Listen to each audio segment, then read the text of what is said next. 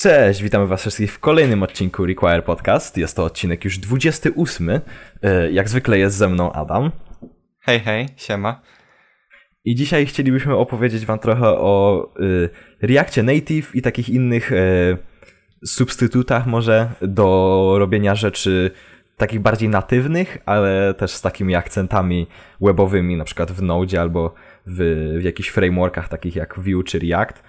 Y, więc y, najpierw może zaczniemy od tego, czym jest React Native. Y, React Native, y, jak sam w sobie React, y, jest zrobiony przez y, Facebooka i maintainowany właśnie przez Facebooka. Y, Jest to taki framework, który pozwala nam pisać, daje nam taki jakby zestaw komponentów i pozwala nam pisać kod, który wygląda bardzo reaktowo, k- w którym będziemy na pewno się czuli bardzo znajomo i, i on potem ten y, cały kod y, jakby transpiluje na komponenty natywne. Na przykład jeżeli chcemy zbudować na Androida, to transpiluje nam na komponenty androidowe albo na komponenty iOS-owe i to wszystko wygląda i, i, i jakby jakby wszystko wygląda i przegląda się to bardzo, bardzo ładnie i natywnie, no bo wiadomo, nie jest to jakiś taki w stylu Electron czy PWA, No, dokładnie. Mm, Jakby cały kod piszemy normalnie w JavaScriptie, wykorzystując tak naprawdę normalnego Reacta i wykorzystywana jest tutaj taka właściwość Reacta jak e, jego Virtual DOM, bo normalnie kiedy korzystamy sobie z Reacta w przeglądarce, to pod spodem zawsze dołączamy sobie taką bibliotekę jak React DOM. No i ta biblioteka co robi? To ona komunikuje się z Virtual DOMem, który jest stworzony przez Reacta, przez bibliotekę React e, i następnie ten Virtual DOM przekłada na dom przeglądarkowy, e, żeby normalnie przeglądarka była w stanie to wyświetlić. Więc React Native e, pod spodem e, robi dokładnie to samo, czyli wykorzystuje, czyli komunikuje się z Virtual DOMem, który jest wykorzystywany przez Reacta, a następnie bierze sobie ten dom i na jego podstawie renderuje komponenty, które są natywnymi komponentami na platformach mobilnych generalnie. Czyli powiedzmy, tworzymy sobie taki zwykły text view, zwykły tekst. Yy, No i z punktu widzenia Reacta no to jest normalny kod JavaScript React. Natomiast co się dzieje pod spodem? No to React Native widzi, że to jest ten tekst i tworzy komponent, i tworzy element tekstowy natywny dla danej platformy. Czyli e, gdzieś tam sobie tworzy iOS-owy element text view, czy tam androidowy, no i w taki sposób to działa. Generalnie zalety tego są takie, że no dostajemy aplikację, która jest normalnie zbudowana na natywnych elementach dla danej platformy, a nie tak jak na przykład aplikacje w Electronie, które zbudowane są na podstawie WebViews, czyli mamy po prostu e, gdzieś tam Chroma e, zawartego w tej aplikacji i on po prostu normalnie renderuje stronę internetową. Aplikacje w React Native to nie są strony internetowe, one są po prostu napisane w JavaScriptie. E, Umożliwia nam to React Native w taki sposób, że pod spodem działa ich silnik JavaScriptu, czy to natywny dla platformy, czy tworzony przez nich, ale o tym trochę później. E, No i jakby wykonuje się kod JavaScript, który normalnie komunikuje się z tą natywną warstwą i renderuje te natywne elementy na, na każdej z platform. E, No i są platformy mobilne generalnie, taki jest target, czyli mamy iOS-a i Androida. Do tego React Native pozwala nam wykorzystywać e, natywny kod, napisany w języku natywnym dla danej platformy. Posiada tak zwany bridge, e, który pozwala tworzyć moduły, czy to w Javie, czy w Kotlinie, czy w Objective-C, czy w Swiftie. I to pozwala nam na bardzo fajne możliwości związane z na przykład, nie wiem, dodawaniem czegoś, co wymaga na przykład komunikacji z systemem plików, czy z urządzeniami I.O., na przykład dźwiękiem, czy takimi API na iOS, jak na przykład Face ID. Jesteśmy w stanie normalnie napisać sobie moduł yy, i jak Native zapewni nam bridge, który połączy ten moduł natywny z naszym kodem JavaScriptowym i da nam jakby normalne API. Działa to podobnie trochę jak na przykład moduły C++ w Node. Mhm. Czyli tak jak y, sam w sobie, sam w sobie dom jest jakby transpilowany na takie natywne komponenty, czyli takie, które wiadomo, z, z czucia jak będziemy przeglądali tą aplikację, będą się wydawały, że, że no, jest to normalna aplikacja, taka jak każda inna. to sam sobie kod JS-owy nie jest transpilowany na nic. Y, jest on odpalany za pomocą jakiegoś y, silnika. JavaScript Core? JavaScript Core, tak, i V8 też. To Więc... znaczy, tak, no, JavaScript Core jest elementem silnika mhm. V8, który wykorzystują nasze przeglądarki na desktopach. Więc jakby generalnie wykorzystywany jest to, co siedzi w środku naszych przeglądarek, czyli tak naprawdę JavaScript Core, e, mhm, rozwijany mhm. przez e, zespół od Safari, e, głównie pod iOS-a, ale również to działa na Androidzie, bo jakby jest to tak niskopoziomowe. Tak, więc po prostu ten bridge przekazuje wszystkie te takie eventy natywne, wszystko co się dzieje natywnie na tem, temu naszemu jakby javascriptowemu kodowi i on potrafi to odpalić i, i jakby wyniki pokazać nam natywnie. Dokładnie. Um, więc tak jak wcześniej powiedzieliśmy, React Native pozwala nam na tworzenie aplikacji mobilnych i to jest jakby główne jego zastosowanie. E, jest, jest naprawdę wiele apek napisanych w React Native, później wam trochę o nich powiemy i wymienimy takie przykłady. E, ale no generalnie mamy aplikacje mobilne, e, które normalnie wyglądają i działają jak typowe aplikacje napisane czy to w Swiftie, czy w Kotlinie. Kolejnym zastosowaniem jest na przykład React Native Web, który został, który jest ostatnio rozwijany przez ostatnie lata i pozwala nam do tego yy, natywnego, do tego natywnego wykorzystania React Native na platformach mobilnych dorzucić do tego po prostu odpalanie tego kodu w zwykłej przeglądarce. Y, jak na razie są problemy niestety z kompatybilnością wielu paczek, natomiast yy, w przypadku największych z nich już nie jest to aż taki problem. Jesteśmy w stanie napisać jeden kod, tak, który działa i na Androidzie, i na iOSie, i działa w przeglądarce. I również dość ciekawym projektem rozwijanym przez Microsoft jest y, React Native Windows, który pozwala odpalać React Native na Windowsie, y, wykorzystując te komponenty z Windowsa 10. I też przy okazji rozwijają pod tym szyldem React Native Windows, rozwijają również wersję na macOSa. Więc kiedy to całe środowisko będzie gotowe, to jesteśmy w stanie napisać jeden codebase, wykorzystując jeden wspólny język JavaScript, który będzie działać na praktycznie wszystkich platformach i będzie działać dobrze. Mm, I do tego E, będziemy w stanie na każdą z tych platform napisać jakieś swoje natywne moduły, które będą wykonywane w natywnym dla tej platformy języku. Jeżeli oczywiście nie ma jakiejś lipki, tak, która by to wspierała, ale generalnie tak to działa. React Native daje nam do generalnie większości zastosowań e, już gotowe API JavaScriptowe gdzieś tam pod spodem, e, korzystając z tego API, możemy renderować jakby natywne elementy, tak, jeżeli chodzi o UI, czy wykorzystywać natywne API dla danej platformy i do tego możemy również rozwijać to y, swoim własnym kodem. Mhm.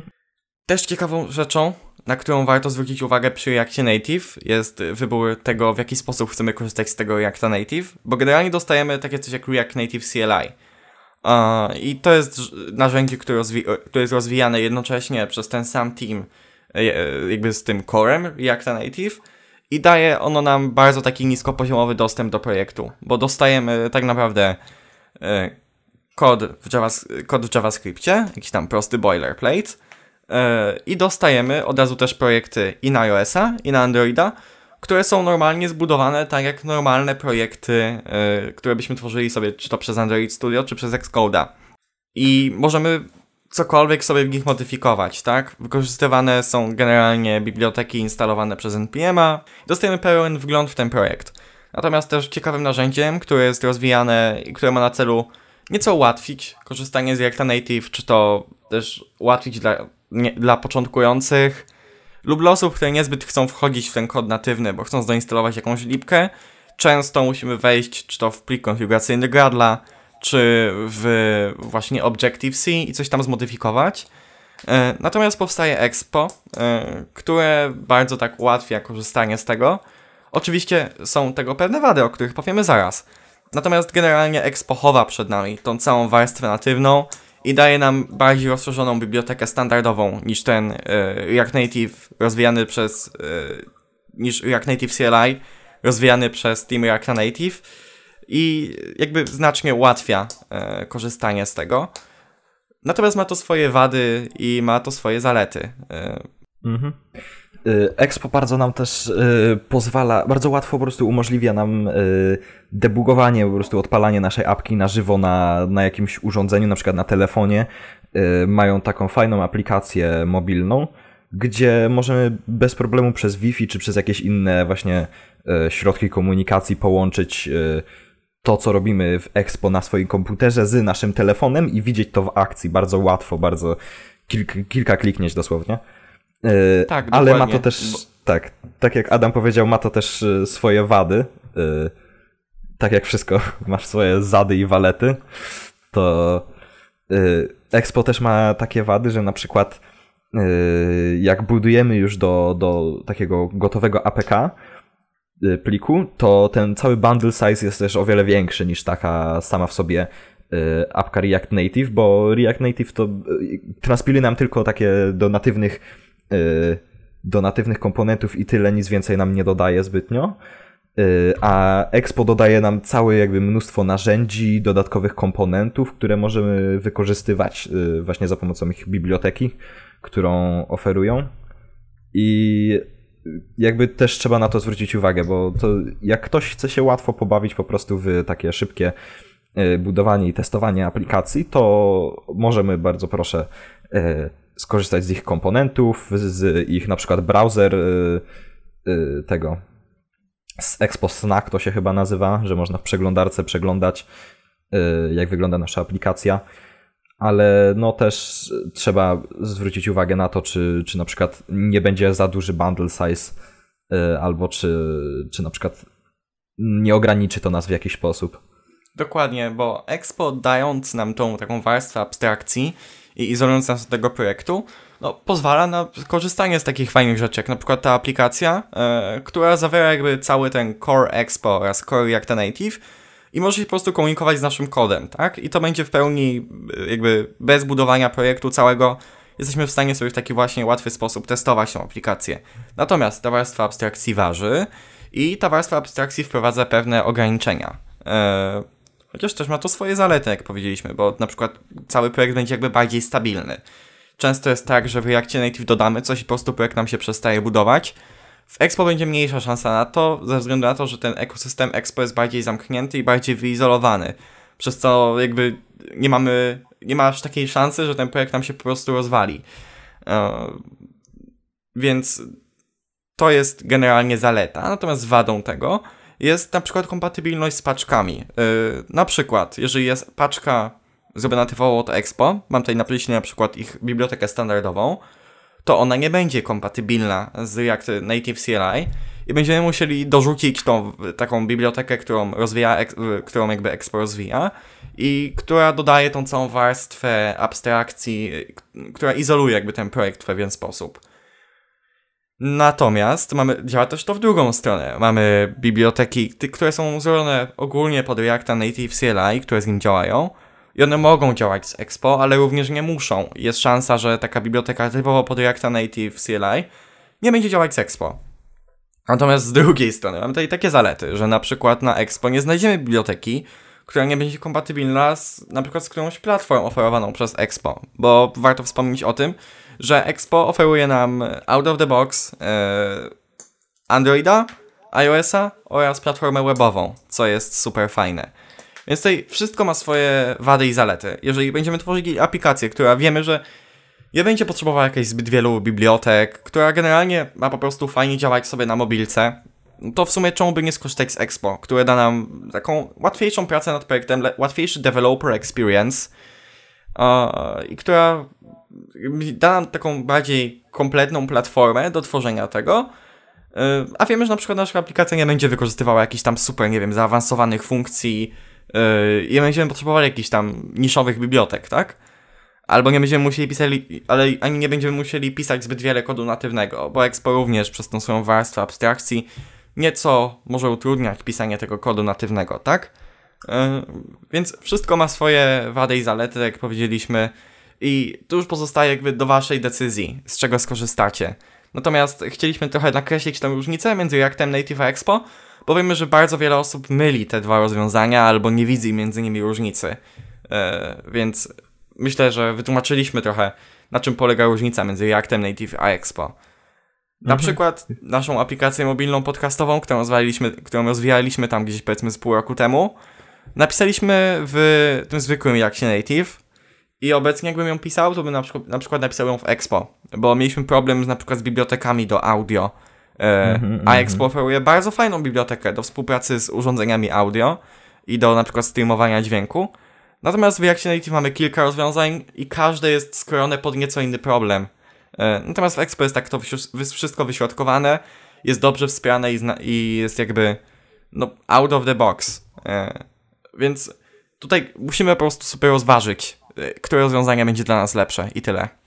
Mhm. Tak jak Adam już mówił, y, w Reactie Native masz opcję napisania sam po prostu takiego, y, takiego jakiegoś rozszerzenia, na przykład właśnie o audio w kodzie natywnym. E, Albo możemy po prostu zainstalować jakąś gotową bibliotekę, którą ktoś zrobił. Expo jakby udostępnia nam ta, cały taki swój ustandaryzowany SDK, gdzie mają wiele różnych właśnie takich e, e, natywnych API, na przykład do, do właśnie e, audio playera czy, czy jakichś innych. I to jest wszystko ładnie ustandaryzowane, więc wiemy, że jakby wszystko będzie współpracować ze sobą i nie się nie, jakby nie będzie wykrzaczać i nie trzeba się z tym za bardzo bawić. No, więc jakby to jest ten problem trochę Expo, że tam na Expo po prostu mniej bibliotek dostępnych i mogą być problemy po prostu z kompatybilnością jakichś tam bibliotek z Expo. E, Podrzucimy wam fajnego linka, mm, React Native Directory e, i to jest taka biblioteka paczek do właśnie Reacta Native, w której jest fajnie wypisane, czy coś jest kompatybilne z Expo, czy, ktoś jest, czy coś ma na przykład wsparcie do TypeScripta, jakie mamy, jaką mamy ilość pobrań, jaka jest ogólna taka stabilność, więc fajnie sobie na to rzucić okiem, bo nadal ten cały ekosystem nie jest jakiś specjalnie duży. E, mimo tego, że powstało w React Native tak dużo rzeczy, no to jeszcze jakby nie mamy biblioteki na wszystko. E, I czasami trzeba trochę kombinować samemu. Mhm. O, wspominaliśmy o tym, co, co, że dużo rzeczy powstało w Reactie Native, e, więc mamy na stronie Reacta Native tak zwany showcase i trochę w sumie powiemy wam o niektórych rzeczach, które powstały z Reactem Native, bo naprawdę wiele rzeczy, na które możecie patrzeć na co dzień na waszych telefonach, były utworzone z Reactem Native, a możecie o tym nie wiedzieć. I naprawdę niesamowite rzeczy z tym powstają. No bo trochę po tym, co wam teraz mówimy, to technologia może się wydawać zbyt dobra, by była prawdziwa, nie? Mhm, It's too good to be true. Natomiast, no, tutaj mamy jakby dowód na to, że rzeczywiście jest to całkiem e, realne rozwiązanie. Przykłady? Facebook. Mobilna aplikacja Facebooka powstała z Reactem Native. No bo wiadomo, oni, oni rozwijają ten, ten projekt, sam, sam sobie Facebook jest twórcą i, i jakby maintainerem tego projektu, więc wiadomo, że aplikacje takie facebookowe jak właśnie Facebook, albo tak jak przed chwilą powiedziałeś Instagram, który też jest właśnie yy, częścią Facebooka, też są, też są w Reactie Native i bardzo ładnie działają. Instagram w ogóle od bardzo długiego czasu e, jest napisany w Reactie Native i był takim chyba early adopterem Reacta Native. To jest bardzo fajne. E, Podrzucimy wam fajny artykuł od teamu, od teamu Instagrama, w którym opisali w jaki sposób to tworzyli i, i jak to wygląda e, od ich strony. Discord przede wszystkim na Discorda, iOSie właśnie. powstał w Reactie Native. Też fa fajny artykuł podrzucimy, w, w którym opisali jak wyglądał performance tej aplikacji i w jaki sposób go przyspieszali. Bo wiadomo, e, jakby nigdy coś takiego nie będzie takie szybkie jak, jak natywna aplikacja, ale są metody przyspieszenia tego i w pewnym momencie jakby jeżeli korzystamy z aplikacji Discorda, no to generalnie nie mamy wrażenia, że ona jest powolna. E, więc całkiem fajny artykuł również wam podrzucimy. E, kiedyś go czytałem i naprawdę dużo się z niego dowiedziałem. Skype, Na przykład również w Skype, Reactie Native. Aplikacja Pinterest, Tesli, Tesla, Uber Eats, też bardzo No. popularna. dokładnie. Walmart, Salesforce, którzy są właścicielami chyba Heroku, jeszcze czegoś tam. Mhm. O, Oculus, e, aplikacja Oculusa e, również i na Androida i na iOS jest napisana w Reactie Native. SoundCloud. Więc mamy naprawdę wiele rzeczy, które powstały z nim i e, myślę, że jest to rozwiązanie, które może się liczyć i jakby warto się niego uczyć. Mm. Mhm. Dost, Jakby- Można dostać bez problemu. Są w Polsce otwarte prace, otwarte stanowiska na, na Reacta Native, więc w sumie No, czemu wiadomo. nie? Jakby poza tym, poza tym showcase'em oficjalnym to na pewno jest jeszcze o wiele y, wiele więcej aplikacji, które na pewno na co dzień używacie, które, które może są to trochę mniej popularne albo y, nie krzyczą aż tak na nas, że korzystają z Reacta Native i patrzcie jacy fajni jesteśmy. I możecie sobie nawet sprawę z tego nie zdawać, że tyle aplikacji właśnie, które na co dzień używacie, zostało właśnie zrobionych za pomocą Reacta Native. Jest to bardzo ciekawe rozwiązanie i no. No bo jakby główną zaletą tego jest to, że dostajemy, że piszemy jeden codebase w technologii, którą bardzo wiele osób zna, no bo to jest React i mamy bardzo wiele osób, które to znają, więc mamy kod napisany w technologii, która jest popularna i ten kod działa na wielu platformach i działa tak jakby tego oczekiwali, bo działa jakby natywnie, mm. mhm. a nie jest to aplikacja przeglądarkowa. Więc to jest taki główny selling point Reacta Native, i teraz pytanie, kiedy się go uczyć? Czy uczyć się go na początku swojej nauki Reacta, czy może trochę później? Moje zdanie nad tym wygląda tak, że w sumie najpierw lepiej warto sobie rzucić okiem na zwykłego Reacta, żeby nie było takiego czegoś, e, jak wiele osób na przykład ma, czy to z Angularem, gdy jeszcze nie mają dobrze JS-a, e, że nie są w stanie mm. rozróżnić rozwiązania, które było, które jest elementem JavaScripta, a które jest elementem tej nowej rzeczy, której się uczą, bo działa to generalnie tak, że nie jesteśmy w stanie tego po pierwsze rozróżnić, a nie znamy jeszcze tej technologii, na której coś stoi tak dobrze, żeby być w stanie rozróżniać te rzeczy i później jakby mylą nam się te rzeczy i jakby ma to bardzo zły wpływ na naszą wiedzę. Więc kiedy trochę poznamy już tego Reacta i wiemy z czym to się je, to w sumie można się uczyć Reacta Native moim zdaniem. Natomiast jako pierwszy kontakt z Reactem, branie Reacta Native, nie sądzę. Mhm, raczej nie. Y, tak samo z Expo. Jak wejdziemy od razu jako pierwsze co w Expo, to yy, może być nam trochę trudno jakby przerzucić się na Reacta Native, bo no wiadomo, sam w sobie Expo yy, załatwia wiele rzeczy za nas, a, z Reactem Native trzeba będzie się trochę pobawić jednak. Więc no też jakby. Nie wiem, jest... czy ta analogia ma tutaj sens, bo w sumie jakby jako pierwszy kontakt z Reactem Native w sumie Expo by, byłoby spoko. E... Tak, byłoby spoko. I później nauczenie to, się tak... Native CLI. Bo jakby mm -hmm. w drugą stronę, tutaj akurat to nie ma aż, aż, chyba takiego znaczenia. Nawet może w tą stronę, że Expo będzie spoko na początek, bo nie da nam Tak, spoko, żeby nauczyć trudności. się po prostu samego w sobie y, Reacta Native i jak to, jak to jakby z czym się to je, a y, cały potem workflow i takie tam, to, to też trzeba trochę ogarnąć, więc y, może być trochę się bawienia z tym. No. Natomiast jakby tutaj już takiego chyba to znaczenia nie ma, nie? Co za co pierwsze. Mhm. Natomiast jeżeli Raczej się uczyć nie. na początku jak ta native od razu jako pierwszy kontakt z Reactem, to bym nie polecał. Uh, no. tak. Mamy jeszcze takie, taką alternatywę dla e, Reacta Native. E, jeżeli ktoś na przykład nie chce w Reactie pisać, a chce na przykład w Angularze albo Vue, czy, czy jakimś innym po prostu e, rozwiązaniu po prostu czystym TypeScriptie, CSS-ie czy, czy JS-ie, to można też skorzystać z czegoś takiego jak Native Script. Jest to praktycznie prawie to samo, może, można by powiedzieć, jak y, y, React Native, tylko że właśnie umożliwia to nam pracę z na przykład Angularem albo Vue e, w podobny sposób, czyli adaptuje jakby syntaks y, Vue albo Angulara do jakby takich do pisania kodu, który będzie potem transpilowany na natywny. E, no, wygląda to tak, że działa to bardzo podobnie. Mamy, mamy wykorzystywany mm, silnik JavaScriptu, JavaScript Core e, lub V8 e, i one mhm. wołają natywne API, e, które następnie powodują, że renderuje nam się jakiś baton, czy renderuje nam się, nie wiem, cokolwiek, tak? Tak jak, tak jak to działa w React Native. Problem jest trochę taki, moim zdaniem, z Native Scriptem, że... Mm, on ma bardzo małe wsparcie i to jest dość mały jeszcze projekt w skali jakby całości. I raczej bym nie pisał dużej aplikacji w nim, bo jakby może być sytuacja, że coś nam się wywali i niekoniecznie będziemy mieli jak to naprawić. Um, mhm.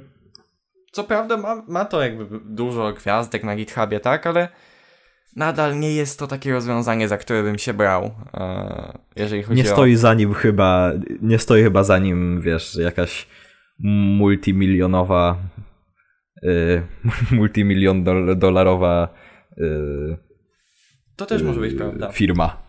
Więc... Bo Tak, bo React Native ma przecież wsparcie Facebooka. Jakby on nie jest rozwijany typowo przez inżynierów Facebooka, natomiast ma, jest jakby finansowany i ma bardzo duże wsparcie ze strony Facebooka.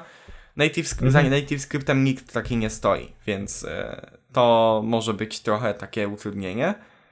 Mm, bardziej bym to uznał jako ciekawostkę dla osób, które napisały jakąś apkę sobie w, w jakby zwykłym. Mhm. Jest to bardziej taka ciekawostka, bo... Które napisały sobie, dla... wiesz, aplikację na przeglądarkę, to fajne w NativeScriptie będzie to, że on ma większe wsparcie dla typowego markupu CSS-a, e, czego na przykład nie ma jak Native, bo w Reactie Native musimy sobie pisać jednak style w, w takim ich API stworzonym typowo pod Reacta Native, to jest tak zwany style sheet. E, to są, to się tworzy jakby na podstawie obiektów, te, te style i nie jest to aż takie fajne. E, natomiast NativeScript daje nam możliwość pisania tego w CSS-ie. Nie, co prawda nie będą to wszystkie feature'y CSS-a, no bo to jest jakby niemożliwe, tak? Nie jesteśmy w stanie mhm. pisać CSS-a na platformę natywną, która wykorzystuje natywne komponenty. E, natomiast jakby może być to łatwiejsze do nauki, więc jeżeli ktoś chce sobie po prostu coś spróbować, tak?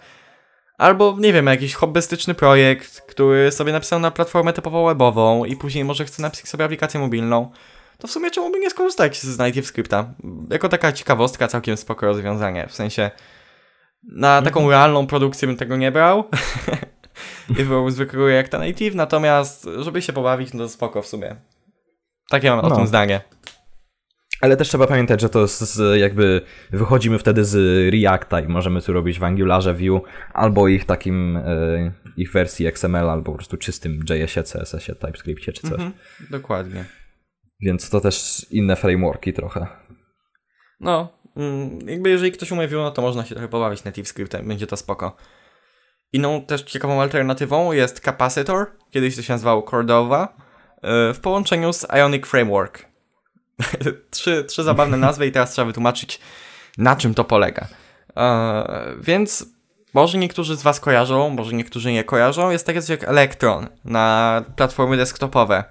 E, Electron działa tak, że mamy pod spodem e, normalną wyszukiwarkę Chromium, która nie ma po prostu tych elementów UI. Jesteśmy w stanie napisać po prostu aplikację desktopową, e, w której środku będzie po prostu strona internetowa. W taki sposób jest napisane, jest napisane na przykład Visual Studio Code, czy jest napisane w ten sposób Discord na, mhm. na komputery.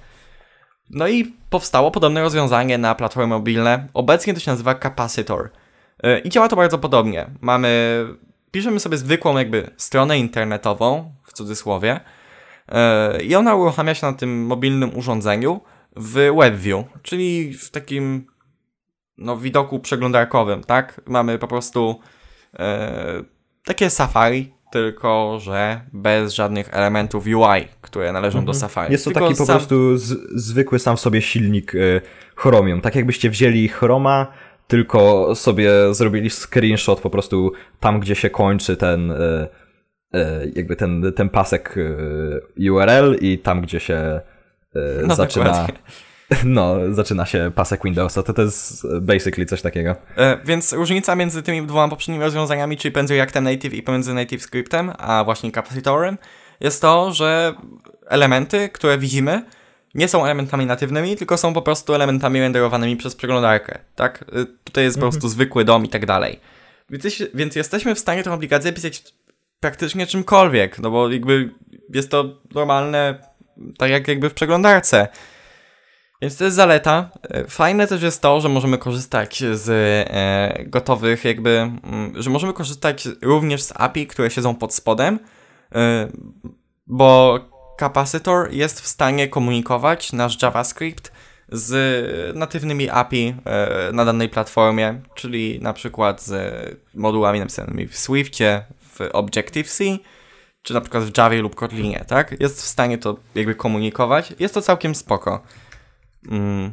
Natomiast no, należy zwrócić tutaj uwagę na to, że różnica jest taka, że elementy UI y, są renderowane przez tak naprawdę e, jako zwykły HTML, CSS i JS. Mhm.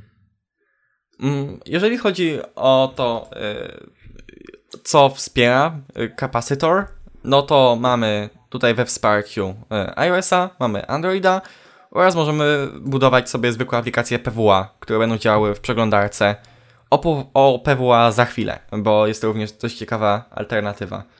Generalnie to, jak to się nazywa, ten typ aplikacji, to jest Web Native, czyli mamy wszystko wykorzystywane, wszystkie jakby API, technologie webowe, ale mogą one wykorzystywać natywne e, elementy platformy, na której działają. Więc to jest całkiem spoko.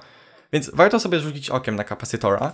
E, a dość fajnym, e, dość fajną rzeczą, która wykorzystuje kapacytora, jest na przykład takie coś jak Ionic Framework, który pod spodem również nakłada na tą taką jakby abstrakcję na kapacytora i daje nam dość fajną bibliotekę komponentów opartą na material designie, więc no całkiem spoko w sumie. Można sobie rzucić okiem. Natomiast problem Ionika jest taki, E, bo miałem okazję z nim trochę pracować, że wiele rzeczy musimy jednak pisać samemu. I jest to nadal dość małe środowisko. Natomiast kapacytor jest całkiem już fajny. E, czy tworzyłbym z tym aplikację? Nie wiem, mówiąc szczerze. Bo jakby nie miałem z nim doświadczenia tak realnie. E, generalnie słyszałem o nim i troszkę sobie w nim pisałem. Natomiast nie jest to jakieś zbyt duże doświadczenie.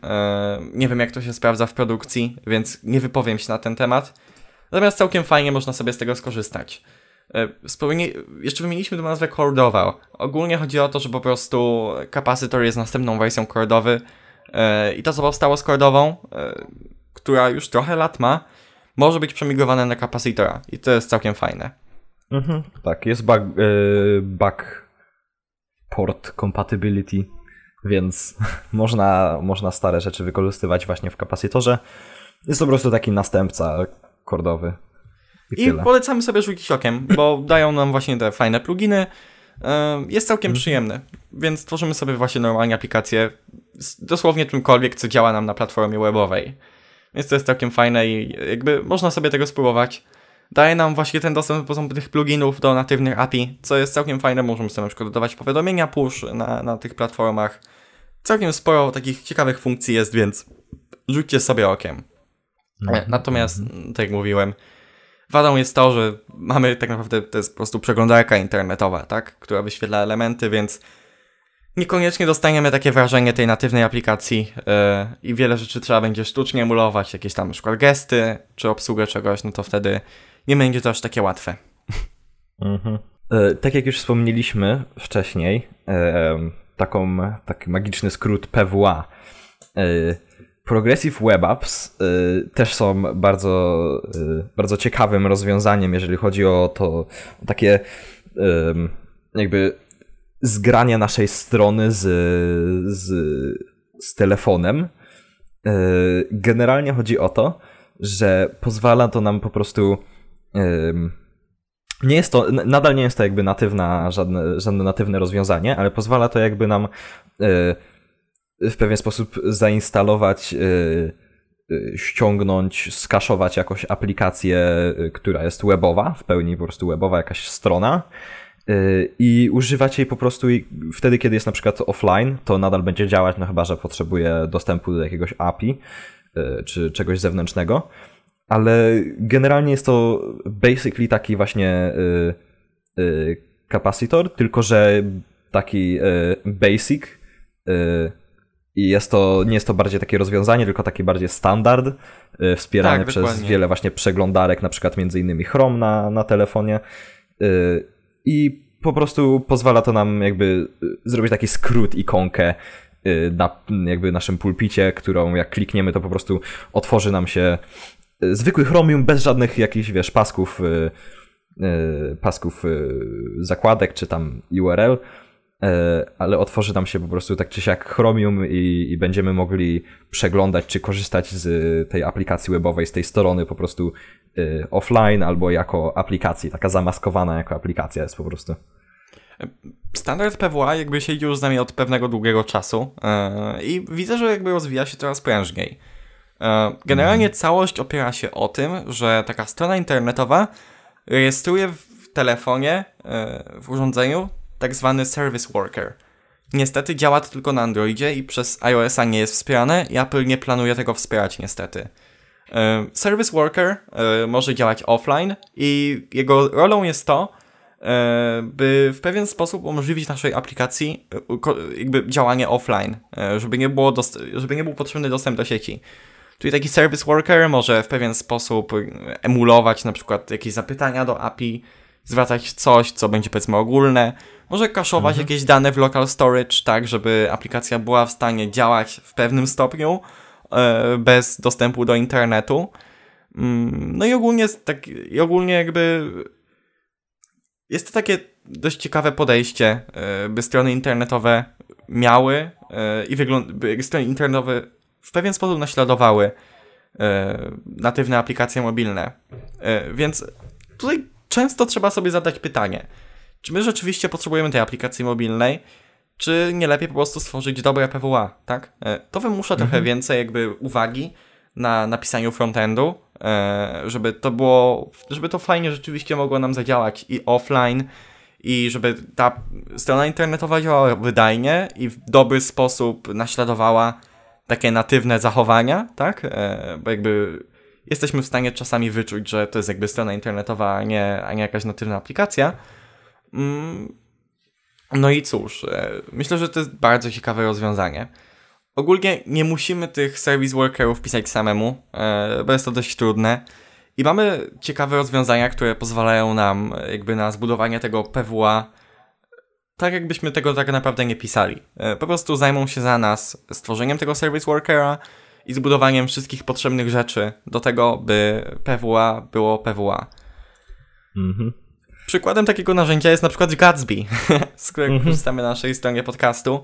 E, Dokładnie. Gatsby ma takie coś jak Gatsby Plugin Offline, no i pozwala nam tak naprawdę stworzyć dobre PWA, tak? E, strona naszego podcastu jest PWA, możecie ją sobie zainstalować i niestety odcinki nie będą dostępne offline, może nad tym popracujemy. No tak, tak, bo to jest streaming generalnie, ale no, jakby strona działa, tak? Jesteście w stanie ją sobie mhm. zainstalować i będziecie w stanie przeglądać sobie archiwum e, w wersji offline.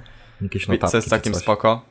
E, też ciekawym tak. frameworkiem jest na przykład Quasar, e, który powstał typowo pod Vue. E, daje nam do tego bibliotekę komponentów. I ogólnie jest takim, mam wrażenie, typowym po prostu frameworkiem pod budowanie PWA. Ogólnie też takie mm -hmm. rzeczy jak Expo, jak NativeScript, czy jak Capacitor również pozwalają nam tworzyć sobie te PWA. Natomiast jakby nie jest to wymagane, tak? Możemy sobie PWA równie dobrze napisać bez wsparcia żadnego z narzędzi, pisząc ręcznie ten service worker i tyle. Mm. Mm -hmm, Podrzucamy wam linka również do dokumentacji, e, co tak naprawdę, doku czym dokładnie tak naprawdę jest PWA. Bo jest to dość obszerny temat wbrew pozorom i warto sobie o nim trochę poczytać. Mm, ale tak, tak jak powiedzieliśmy, podstawowo PWA to jest po prostu strona internetowa, która zachowuje się, a przynajmniej stara się zachowywać i działać jak zwykła e, aplikacja mobilna. Tą stronę internetową możemy sobie zainstalować i w zależności od tego, jak jest napisany Service Worker, ta strona internetowa może być dostępna offline. E, no i cóż, tak to generalnie wygląda. Generalnie, mhm. tak jak powiedzieliśmy, warto się zastanowić nad tym, czy potrzebujemy aplikacji mobilnej, bo często PWA może po prostu wypełnić nasze potrzeby. E, Dokładnie, szczególnie biorąc pod uwagę to, że PWA y, daje nam też y, jakby dostęp do takich bardziej y, natywnych API, na przykład manipulowanie systemem plików lokalnym albo jakiś dostęp do rzeczy, które mamy za pomocą na przykład USB podłączonych. Tutaj generalnie chodzi o to, że po prostu platforma webowa się rozszerza i PWA Dokładnie. daje nam dostęp do całej platformy webowej. I rzeczywiście powstało, powstało nawet API, które pozwala nam korzystać z systemu plików na platformie webowej, typowo w stronie internetowej. Więc Naprawdę jest jakby... bardzo wiele rzeczy, o których na przykład nie mo mogliście nie wiedzieć, tak? One istnieją. Yy, I generalnie czasami jest to skrojone właśnie w tym PWA, jesteśmy w stanie z tego korzystać. Tak.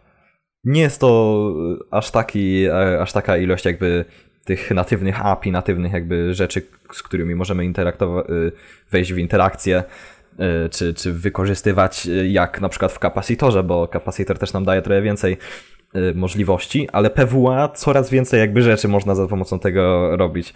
I to po prostu jest może, może nie jest nie jest nie, nie porównuje się w jakiś sposób do natywnych aplikacji, ale jest na pewno gdzieś po drodze. Jest e, gdzieś- od, od web appów do, do takich natywnych aplikacji, więc Jak na razie poważnym problemem PWA jest po prostu ich kompatybilność, nie? Mhm. Bo jakby jest generalnie wspierane tylko, e, nie no, w sumie nie tylko, ale jest generalnie wspierane przez nowe Androidy. E, iOSy słabo bardzo wspierają PWA i generalnie PWA na iOSie wygląda tak, że po prostu mamy stronę internetową, która wyświetla się w tylko jej własnym okienku i znajduje się na pulpicie. Natomiast takie realne, bardzo dobre wsparcie dla PWA mają nowe Androidy yy, i tam rzeczywiście całkiem spoko może to działać. Natomiast tak jak powiedzieliśmy, nie ma to jeszcze podejścia do takich natywnych apek, czy to na przykład w kapacytorze nawet, a zwłaszcza w Reactie Native, nie? mhm. No więc cóż, yy, myślę, że to wszystko na dzisiaj. Yy, myślę, że trochę rozjaśniliśmy wam temat tego, czy jak, jak tworzyć w ogóle aplikacje mobilne wykorzystaniem takich naszych technologii webowych. Ja jak na razie myślę, że będę się trzymał po prostu React Native i tyle. E, Reszta rozwiązań to Mhm. dla mnie nadal trochę, trochę ciekawostki. Natomiast jakby na przykład y, Cordova czy, czy Capacitor mogą gdzieś już tam istnieć e, i, i mogą działać.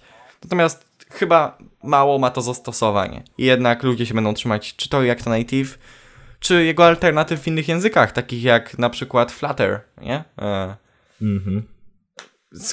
Całkiem sporo teraz osób nawet robi aplikacje we Flutterze, który jest taką bezpośrednią alternatywą dla Reacta Native, tylko że pisze się nie w JavaScriptie, a w Darcie. E, Więc, no cóż, e, myślę, że przejdziemy do tych szybkich nowości. Nie ma sensu przedłużać tego zakończenia. E, Pierwszą z tych nowości jest e, wejście TypeScripta 4.2, o którym mówiliśmy już w zeszłym odcinku, bo była wersja beta, która posiada generalnie większość tych samych funkcji co wersja stabilna. Natomiast mm, 5, nie, 4 dni temu, bo nagrywamy to w sobotę, e, wyszła stabilna wersja TypeScripta 4.2, więc aktualizujcie swoje projekty. Tak.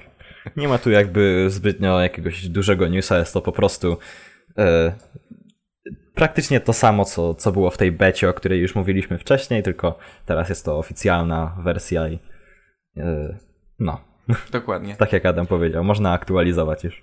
Kolejną też taką bardzo fajną quality of life rzeczą, którą ostatnio wprowadził GitHub jest y, w- wrzucanie po prostu obrazków do edytora Markdowna albo wideo, czyli nie musimy wrzucać gdzieś tego na przykład do repo najpierw albo gdzieś na jakiś y, osobny hosting w stylu Imgur, tylko możemy od razu po prostu drag and drop z jakiegoś folderu do tego edytora Markdowna i on automatycznie je zuploaduje i będziemy mogli skomitować y, te zmiany, y, ten, ten plik markdownowy w, w przeglądarce z już tym przesłanym jakby obrazkiem albo wideo.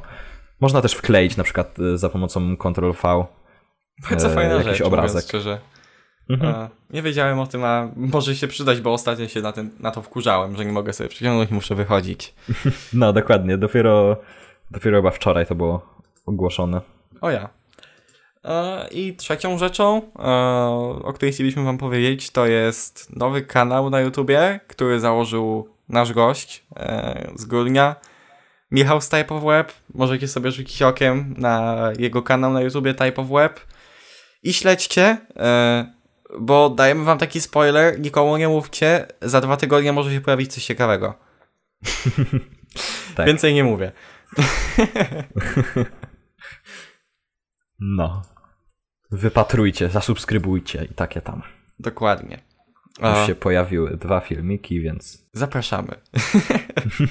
tak. Michał nam nie zapłacił niestety za tą reklamę. Nie no. Wspieramy naszych znajomych, więc e, polecamy wam obczaić. Bardzo, bardzo fajne forma wideo, to czego nam trochę brakuje. No, to prawda. Chociaż mówiąc szczerze, nagrywanie podcastu z wideo to byłoby coś trudnego. E, w sensie Mhm. jest już dużo w studio. Jak już to w studio, bo z domu też tak nie ma takiego fajnego efektu, Mhm, więc może kiedyś, może. A jak No. na razie to będziemy się z wami żegnać. Dziękuję wam za przesłuchanie tego odcinka. E, to co zwykle, notatki macie w archiwum na naszej stronie. Mm, możecie wbić sobie mm, na naszego YouTube'a, zasubskrybować, dać łapkę w górę. Jak zwykle jesteśmy dostępni na wszystkich platformach oraz możecie wpaść na naszego Discorda, na którym możecie z nami sobie pogadać trochę. Zawsze jesteśmy Tak, dostępni i otwarci na rozmowy. Zaproponować, wysłać jakiegoś mema, nie wiem.